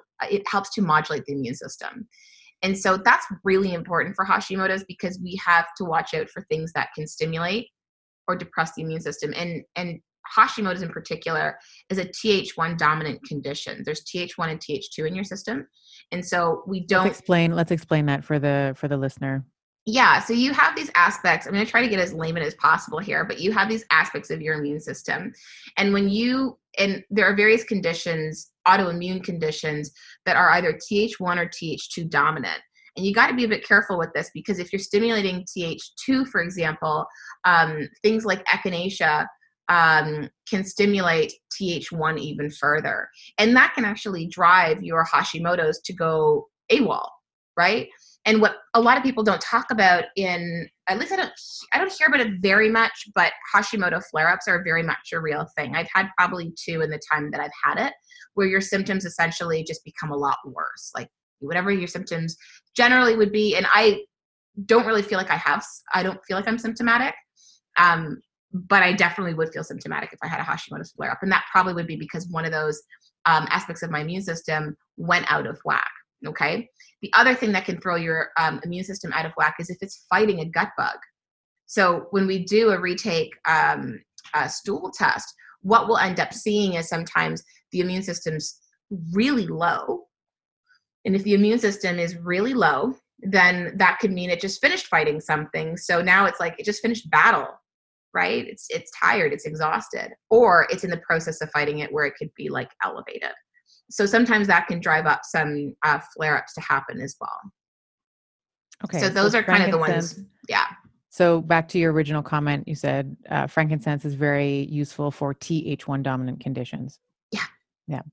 Yeah. It's also really good for skin. You know, sometimes I I oh like oh my to, God. Uh, and for th- and people with thyroid, they tend to have drier skin, right? So this is yes. also really nice to be putting in uh, in your moisturizer as well. Yeah, they it's it's one of those things where after I'm done washing my face, frankincense goes on my skin mm-hmm. because it's also really great for wrinkles. It's great for scarring. If you cut yourself and you have a boo boo, you can put some frankincense on it. Mm-hmm. Um, my husband was like doesn't love the smell of essential oils. He's like, oh, the stinky little bottles of oils. and so when we were in Utah, he went climbing. And I don't know if you've ever seen those climbing shoes. They're like they look like hooks. And so they're just really tight. They're really pro climber shoes. And so he had this cut on his on his toe. And you know, Eric has a pain tolerance that's pretty high. Like it takes a lot for him to complain.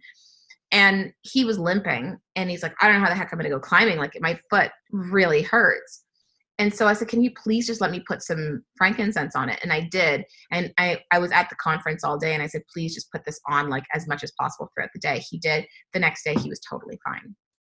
That's so amazing. it's a yeah. powerful vulnerary as well, which is like skin healing as well. So like scarring, um, like wrinkles. Frankincense is freaking amazing. Burns. It's just it's just an amazing, amazing thing. I had so. someone tell me once, it was a couple years ago now, I had um, a cyst in uh, in my breast and it was um, it was just it was a hormonal cyst there was nothing you know but my i can't remember who had said it to me like you should put frankincense on your breasts every night yeah and uh, so i do that i do that even still um, and i've never had you know the cyst has never come back and a lot of women will complain about i tend to just knowing my genomic profile i tend to uh, if i'm not working out i'm very much uh, estrogen dominant. If I am working out, then it's it's much more balanced. Yeah. But it used to be that my breasts would be incredibly tender leading up to very inflamed very swollen and i would know yeah. because my kids would come and cuddle me and i was like uh, uh please stay away um, but the frankincense really really did help with uh, whether it's you know and again you know we're talking about this being a potent anti-inflammatory so we know that the areola of course takes up nutrients that's how you know your breast milk changes is that the, yeah. the areola is sort of the sensor that you know takes in its environment it's almost like the eyes of your breast if you will yeah, and that's the, the DDR prime. If you were using the frankincense, the DDR prime is the one that I always tell women that if they do have fibrocystic breast, to use mm-hmm. DDR prime. Yeah. It is the oil that I use for things that replicate. So even thyroid nodules, um, I will have women um, combine actually the three oils, my three thyroid oils, uh, DDR being one of them, mm-hmm. and actually making like a roller bottle for themselves and then rolling it on their thyroid. Um, and that's really helpful because remember, it absorbs into the skin. So if you've got thyroid nodules or cysts, um, which are incredibly common, like so, so, so common. So actually adding that, that onto there can be really helpful. Even if you have fibroids or ovarian cysts, adding that DDR prime um, with the carrier oil uh, for sure on the pelvic region can be incredibly beneficial. Amazing. Let's move into so we talked about DDR prime. Uh, is there other oils that you want to? I want to talk about myrrh a little bit. I want to mm-hmm. talk about rose, uh, rose geranium as well. But you, I'll, I'll, I'll defer to you in terms of where you want to go next for the thyroid in terms of oils. Well, there's there's three. So DDR prime is one of them. Copaiba is the second one. Copaiba is, or as my cousins would probably in Brazil would probably yell at me because it should be pronounced copaiba, but it's a highly inflammatory oil. Again, very needed obviously for gut health. But the cool thing I love about um, copaiba is that it is really helpful for the adrenals because it stimulates those endocannabinoid 2 receptors, making it great for anxiety. So it's those same receptors that um, we see uh, in CBD. So it's very soothing for the nervous system. Like if someone is struggling with anxiety um, and, you know, adrenals that are overactive, they're feeling super stressed out. We know that if there's going to be some adrenal strain, if there's the thyroid issue, Copaiba is one that I use, and I like to use it actually. Either I diffuse it, which is one way, because when I add Copaiba and I diffuse it, I can add many other essential oils, and I just find it's a nice little base. Or one of the ways that I use is I put a couple of drops um, on my tongue before I go to bed, or even before I'm about to do like a presentation. If I'm about to stand up in front of a bunch of people, I use Copaiba because I just find it to be really, really, really helpful for like nervousness, anxiety, adrenal health. So it has like a parasympathetic effect, activation yeah. effect. Yeah. And that's really nice too when we're thinking about thyroid health. One of the things that blocks that T4 to T3 conversion is the cortisol. So if it's mm-hmm. really helping your adrenals heal, that would be appropriate. Yeah. And then we have myrrh, and myrrh is like I love myrrh. Myrrh is um is a very potent anti-parasitic. It's a potent candida fighter.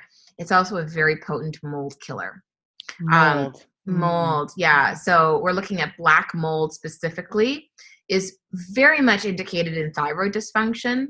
Um, so many people including myself have been um, um, exposed to black mold um, so if you've ever had like AC units in your window, those things tend to harbor black mold, um, black mold in your vents in an old home. Um, sometimes you don't see it. Sometimes it can be in the walls, but um, mold um, has been found in a lot of people who have thyroid issues to infiltrate the, the thyroid impeding its function. And so when you end up having that, uh, myrrh is a very potent uh, killer. And so if you've been exposed to black mold, one of the ways that I really also like to use uh, myrrh, even though I, I do use it internally, is I make like a little nasal wash. Hmm. And so it's like a little pump. I got this little pump on Amazon. And um, all I did was put about, you know, four drops of myrrh, not very much. You don't need very much in it four drops of myrrh. I put about a quarter of a teaspoon um, of baking soda in here and then some water. Okay. And then all I do is I just shake it up and then I just like I blow my nose first and then I breathe in and I squirt it up my nose. And because remember, those black mold spores can be in your your nasal passages. So I actually do this in the morning every morning when I wake up um, before I end up doing breath work because I'm a big fan of breath work. Mm-hmm. And I just find that it helps to clear my passages. And remember, some of them is trickling into your gut. Right. So it's right. not just staying in your nose and magically goes away. It's going to go into your gut. Right. So and it's also going to be able to get into the into the bloodstream, you know, via what we talked about before. Like it gets taken up through the olfactory bulb and then once it enters into your lungs, it can pass through, you know, to the alveoli and then from the alveoli into the bloodstream. Absolutely. Yeah. And so myrrh also helps to suppress the immune the inflammation that can really mess up your immune system as well. So it's also a potent anti-inflammatory. Um, as I mentioned, it's an anti it's an antifungal, but it's also an antibacterial, antiparasitic. So all of those things we need for the gut. Um, but the thing that really separates it is that it's a it's a black mold killer. So those are like my three thyroid oils. And then I always say that, like, and we spoke about them earlier, so I won't kind of go into them too much, but um, I always like to have those three. And then I like to have my two favorite little adrenal oils, which is like my cinnamon bark, because it's so freaking delicious, balances blood sugar. You know, uh, really great. Use a lot in Chinese medicine um, mm-hmm. for our kidney qi, but we think about adrenals in that respect. And then grapefruit, which I know that you I obviously love, love yeah. as well. Mm-hmm. Um, and it's just so great because you could just put those in your water and just drink them. But um, I know you mentioned rose and geranium, and there I'm really big into the flower oils. Um, rose is a very very powerful oil. It's not just good for scarring um, and blemishes, etc. But there is evidence and research evidence on PubMed, and you can look it up, that shows that it's actually a very potent um, candida and mold fighter. Specifically black mold. There's aspergillus um, and it there's tons of research to actually suggest that which is like pretty amazing. So that and like rose essential oil from doterra they do make um, it in two forms. They make it in touch which is with a fraction coconut oil.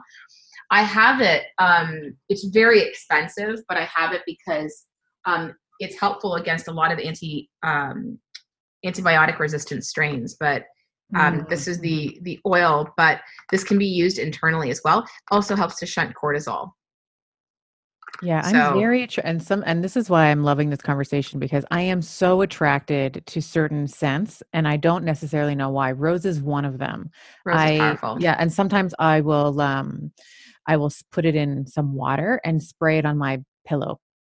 Yeah it's really helpful. yeah and it's so good for that, especially on your pillow, because it's so good for if your cortisol levels are going up. Like for me, when I go to bed, it's I'm thinking about all kinds of things, even if it's stuff that doesn't matter. Um, right. Geranium is a powerful oil. I don't love the smell of geranium, but um, the reason why I, I still am friends with geranium is because it helps to widen bile ducts, mm. um, which is pretty amazing. Because um, you, if, if you, it's so amazing for digestive support. So geranium, there's research to suggest that it actually aids the liver and the gallbladder. So we hear about a lot from like like you know oh it could be good for your hormones but I'm like but why and the reason why mm. is because it has an affinity for the liver and the gallbladder but all the flower oils are like my favorites like right now I am obsessed with magnolia mm. um magnolia is just a it's it's I don't know it's to me it smells like candied what what heaven would smell like if it was candied. that makes sense. But it's so great to put your body in that parasympathetic nervous system uh, state to calm the body.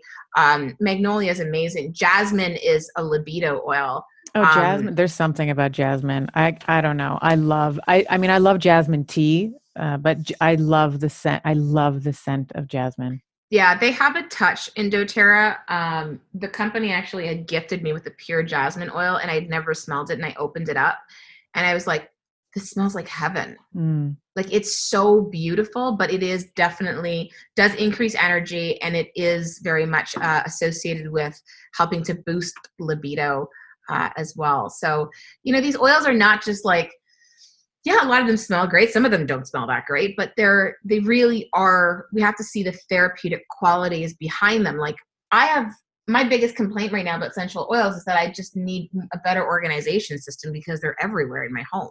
Right. You know, I have them in my bathroom because I have rosemary in my bathroom. When I'm done showering, I actually get a couple of drops of rosemary, neat, and I put it and I massage it into my scalp and the reason why is because rosemary, especially for someone who's got thyroid issues, you're always worrying about your hair. I think women generally worry about their hair, right? 100%. Like how much hair is falling out, right? Yeah, yeah, yeah. well, there was actually a study that was done to show the effectiveness of rosemary for hair growth against minoxidil. This is a medical solution that people use Rogaine, for hair, essentially. Yeah, yeah, and yeah. so it actually showed that rosemary had like that the effic- that the the the strength of rosemary, the, the benefits of rosemary were as comparable, if not more, to minoxidil. So I actually rub it on my scalp. And also, we've seen in research that rosemary helps to increase concentration. So for me, this is something I do in the morning because I even sometimes put a little bit of peppermint in there as well just to kind of like that's the one i found for hair when i was doing my prep for this podcast it was yeah. it was it helps with that anagen phase or prolonging the anagen phase of hair growth yeah. yeah. And we're going to link all these studies. Sorry yeah i just wanted to say we're going to link all to all these studies that you're saying. I have a list of them. People are probably frantically writing. Yeah no don't worry if you're listening and you're like oh my gosh i need to read this i'm going to put these all in the show notes. Um, but peppermint was one of the uh, i wanted to ask what you thought about peppermint in terms of uh, whether it's thyroid or general health in uh, general health because it helps at least from my research it helps relax some of the smooth muscles of your intestines i mm-hmm. texted you the other day mm-hmm. because i found that paper on athletic performance and guys can i just i wrote this down one drop of peppermint on the tongue or in mineral water was associated with improved grip strength vertical jump standing long jump visual and auditory reaction time, heart rate variability both at 5 minutes and 60 minutes after use. Also, improved lung capacity and blood lactate after 10 days of daily ingestion. Carbohydrate metabolism increase, suggesting an increase in energetic production in muscle tissue. I know. I know. What the hell? I know it's crazy. Peppermint is is and it's these, this is one of those staple oils. Like mm. everyone needs a bottle of peppermint, right? You know, mm. So even like if people are like, okay, I'm going to buy the thyroid oils, they're great, but I always try to teach people that there's some staples you should have in your home. Realistically, that's one of them. Mm-hmm. Um, there was also even a report that came out of the Alternative Medicine Review Journal that actually showed that peppermint essential oil had beneficial effect on the balance of gut bacteria in cases of SIBO, small intestinal bacterial overgrowth. Mm-hmm. Um, so doTERRA makes, you know, the peppermint essential oil. They now uh, a new product that came out was enteric coated capsules, just in case people kind of start to get some repeats. So they have those as well. Mm-hmm. Um, but it's very helpful for like nausea, gas. Um, also, actually aids with bile flow as well. So if you look at a lot of um, bitters in a health food store, while some of them might have ginger, some of them also have peppermint, and for good reason. It isn't just for that it helps to prevent flatulence, it also helps with you know bile flow very mm-hmm. very important so peppermint is phenomenal but it's one of those things where um, i always find uh, if i can get woo woo for a second if i'm having this moment where i'm spiraling out i actually use a bit of pepper i use probably about one drop maybe two usually just one drop on my hand less is more i rub it and then i just I breathe in. And I do that because what I find that it does is it pattern interrupts. So even if I'm switching gears, for example, from one project to the other, like, okay, I'm, I'm writing and I have to switch gears, and I'm like, sometimes it's kind of hard for me to do that, to have that same pace. Mm-hmm. Um, I actually get some peppermint essential oil. If I'm in a launch, peppermint essential oil is always always always at my desk. Like that is it's in my it's i've got it in my purse. I'll make roller bottles out of it or you can buy the touch as well. Mm-hmm. um but great especially if you're like traveling you know you're exhausted and you're tired and you're plain. So it's just it's a staple. And what about is there any other ones i wanted to touch on? Lavender maybe to talk about. I, I feel lavender yeah. i use that a lot with my children at, at bedtime lavender is a really uh, beautiful essential oil. There is some research it's not it, there's not a lot of it but there's some research its effects on serotonin mm-hmm. um, levels. So for cases of like depression um, it, it can help some people. It does obviously really help to put that body into in, your body into a parasympathetic state. So lavender can be really helpful. Very uh, again another staple oil because it's the oil that you use for burns. Um, very much so. Also, um, that is an oil that I have used in hair masks. I've used that with rosemary. So when I'm doing a coconut oil hair mask and I wrap my hair up like in a hair wrap, I actually have lavender and rosemary. And you sleep as, with that? Tell me what what is a hair mask? So what I do is I I warm up some coconut oil, not hot, obviously. Warm it up, and then um, what I do is I add in um, four drops of uh, rosemary and then four drops of lavender into that oil. And then I just start at the tips and then I work my way up until I get to the, my roots. And then I just make sure that I just like try to get as much as possible into my hair. And sometimes because I'm an extremist like yourself, I'll probably put a little bit more on my scalp, and then I just like massage it all in there. Um, must and get everywhere. Yeah. Must get everywhere. And then I don't go to bed with it because I'm a pretty like restless sleeper. So my my concern is that like my little um shower cap will come off. I look pretty ridiculous with it on, but uh, I will just have a shower cap and then I just like watch TV. So I just like use it for like about an hour, maybe two hours or something as I'm doing stuff around the home. Mm-hmm. But um, it is just, it's so powerful, those two oils. Um, there's also another oil that I really like for energy to ward off energy vampires. Mm. um, it's called petitgrain. Um, petitgrain um, kind of smells is is they've noted it as the the the poor man's neroli um and i think it doesn't get enough credit but you actually can put petitgrain and put it on your solar plexus chakra if you feel like you're going to be going into a situation where you just know that there's some people who are just going to like try to suck your soul mm-hmm. um that's a really great oil to be using for that um but yeah you know it's there's so many oils that i could like go off on a tirade about um like yeah, yeah you love them. It's so I, obvious I how much you love them. Yeah. And just I wanted to circle back to lavender for a minute because yeah. lavender, we, you know, you talked about some of the stress and the anxiety and the antidepressive effects. It's also when I was prepping, and you may have come across this as well. Uh, it helps with, and it might be specifically the linalool that's in the lavender EO, but the uh, it prevents with it prevents cognitive decline so they were studying uh, alzheimer's disease and what they mm-hmm. noted mm-hmm. was using and i'll link the study in the show notes so you guys can take a look but it reduced uh, oxidative stress so it reduced something called superoxide dismutase uh, it protected uh, glutathione peroxidase continued to suppress nrf2 which is a, a pro-inflammatory pathway and it upregulated bdnf so brain derived mm. neurotrophic factor this is one of the things I always like, it's like the Miracle-Gro for your brain, right? It keeps, if there's an organ that you want in your body big, thick, and juicy, it's your brain. right? That's what I always, and like lavender. I kind of went really far with that last comment, but I'm not going to. yeah. Yeah. I always, I always like to get a laugh out of people there, but the lavender has been shown to help have these uh, cognitive, you know, these protective effects. So I, um, I, I'm very, imp- I was very impressed with the breadth of literature around lavender. It's also a powerful antifungal. So mm-hmm. when women have yeast infections, I'll tell them to get an organic tampon and soak it and and you have this organic tampon that doesn't have the applicator. Mm-hmm. You get mm-hmm. some coconut oil, you melt it and put 7 drops of uh, lavender in there, put 7 drops of tea tree oil in there, mix that up, soak the tampon. It won't expand because it's coconut oil and mm-hmm. put that in. Mm-hmm. You get a little tingle at 1st mm-hmm. It's nothing that's going to hurt you. And I'm telling you, this is the best way to get rid of a yeast infection from a topical as you're working on like the diet and the probiotics and stuff. But like from a, a topical relief perspective, when you just want to like scratch your vagina to death, mm-hmm. This is it's so powerful because lavender is also an antifungal. That's amazing. Yeah. So it's so good. That's great. I want to move into uh, a little bit of rapid fire uh, on essential oils with you, um, just for fun, uh, just to kind of get the first thing that comes to your head. And okay. um, if you had uh, your favorite, uh, what is your favorite essential oil for energy? Peppermint.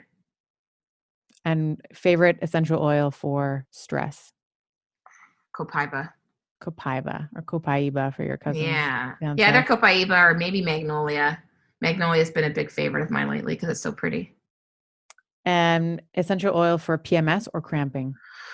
Ooh, um, I wouldn't say an essential oil. It's a blend. It's called ClaryCalm, and it's a roller bottle. I always joke and tell people, like, tell women, every woman with a vagina needs one. and my husband's every like, woman with a vagina. Yeah, okay. and my husband's like, what? But it's true. It yeah. works so freaking well. And even mm-hmm. if you don't have your period anymore, you can rub it on your neck because it has such a calming effect to it as well. Love that. Favorite carrier oil? Probably fractionated coconut oil. Fractionated coconut oil. What yeah. is the one EO that you use every day without fail? Ooh. Um right now it would be right, right now it would be magnolia, but it would either be that or even black spruce. Okay, what is what is black spruce? We have black spruce is um, actually originated from the boreal forest um, in Canada. It was it originates in well, they source it from Quebec, um, way way up north in Quebec. And black spruce, the reason why I use it is mainly actually for an energetic perspective, although it has been shown to be effective for respiratory issues. A lot of the tree oils, like Douglas fir, um, are all really good for like respiratory issues because it's tree, right? Mm-hmm. Um, but from an energetic perspective, it's very grounding. And I always find that um, when I'm at a point in my life where I'm up leveling, um, sometimes I just get really nervous because I'm like, oh my god, something's coming. Right. Um, and my head just kind of spins out. I'll I'll actually put some carrier oil on my feet before I go to bed, and I always put black spruce at the base of my feet because it really does ground. If I ever have those moments where, so that happens every single night. But if I do have those moments where I start to feel like, who am I to think that I could have this? Um, I will actually, or any fear, I end up rubbing it on um, my chest because thymus, right now like your thymus activation almost right? Yeah. Yeah i rub it on my chest and it's like i'm writing uh, my book now i actually set fire to my old book idea um, which is crazy because it took me like months of work to do and i'm writing my, my new book and it's been really hard emotionally writing it and so i've been putting black spruce on my chest every single day and it like it's like almost an immediate effect of like how, how great it makes me feel. That's great i love that. Yeah. What has been the discovery about essential oils that has surprised you the most? It can be a specific oil, its effect, or your your experience with it. Um, probably the stat that got me into it, which is that they're 70 times stronger than dried herb with multiple applications. Like for me, that was like that was the thing that that locked me into it. That I was like, if it's 70 times stronger than dried herbs, why haven't I been using it this whole time? Mm-hmm. Like I'm not saying that like this is like it's going to cure this you know? I really think that this is just a part of your your arsenal for sure. But when i found out just how potent and strong they actually can be i was like i can't even believe i haven't been including these in my world sooner. Is there anything about essential oils that you've changed your mind about? Um probably in the sense that I don't I don't think I don't know if I, it's about changing my mind about. I think it's more about I don't think I realized to the degree of how much quality actually differs. Um, I don't think I the wild wild west, right? Yeah. Oh, absolutely. So that's why with DoTerra, I've just it's it's I understand it now. I get it. I get why people are raving fans of it. Like the repeat use of it is so high, and it's for a reason. The product speaks for itself. You get people to start using it and understand how it's so powerful. Um, but the quality really, really, really does matter because when I smell other oils, I'm like, oh my god, this is like night and day. Mm-hmm. What I what I appreciate about you, Melissa, is that you blend this clinical observation. So you've had, you know, this vast you know this opportunity to observe women and observe the the clinical application of the essential oils, but you also blend that with the available literature in terms of mm. coming up mm. with your protocols. So um, I just love you. I think you're unapologetic about your, you know, your skills, your findings, you know, what you love, what you don't love. And I just want to thank you for your time, for taking us on this uh, essential oil journey. I have learned so much. Oh, good. I hope everybody feels inspired to try them out because they're amazing. Thank you so much.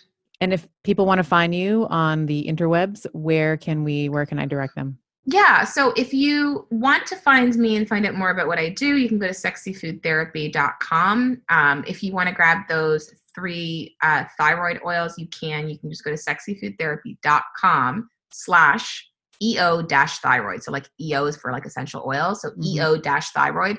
And you can get that, uh, those three oils and like the adrenal oils that I talked about. Um, and the, when you do end up getting that actually what i end up doing is i gift people with an hour consult with me where i actually help them understand how to take those oils how to use them in different capacities so they don't become a supp- like a, a supplement graveyard where they're just collecting dust and you're wondering like are these still good to take? Um, and you know you get to understand like what the next 90 days for you will look like and i'm always happy to look at anybody's like results that they've had from previous testing that they've had um, but to really actually build out a 90 day plan that i would do over the phone so that is available if they end up getting that thyroid rescue uh, trio that i had talked about um, with or without those two adrenal oils Amazing. Thank you so yeah. much for your time. This is awesome. Awesome. Thanks. I hope you enjoyed today's episode. For those of you who want to continue on this week's Geeky Magic Carpet Ride with me, visit bettershow.co forward slash show notes. You'll find research, links, summary notes, musings that I prepared in preparation for the podcast, and I often throw in some of my best practices, bonuses, and links. All the juicy bits are in there for you. And now for the obligatory legal and medical disclaimer. This podcast is for general information only, and the advice recommendations we discuss do not replace medicine, chiropractic, or any other primary healthcare provider's advice, treatment, or care.